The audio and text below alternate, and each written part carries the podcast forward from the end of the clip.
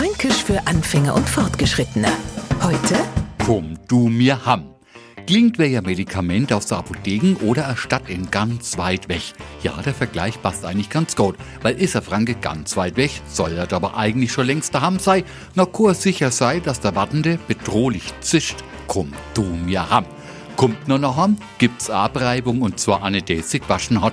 Dagegen kennert, und da schließt sich der Kreis wieder, möglicherweise bloß nur was aus einer Apotheken helfen. Bevor jetzt in Neufranken komplett verwirrt, kommt du mir ham hast, komm du mir nach Hause und findet seine stumme Fortsetzung in und du wirst dein blaus Wunder erleben. Fränkisch für Anfänger und Fortgeschrittene. Morgen früh eine neue Folge. Alle Folgen als Podcast unter radiof.de.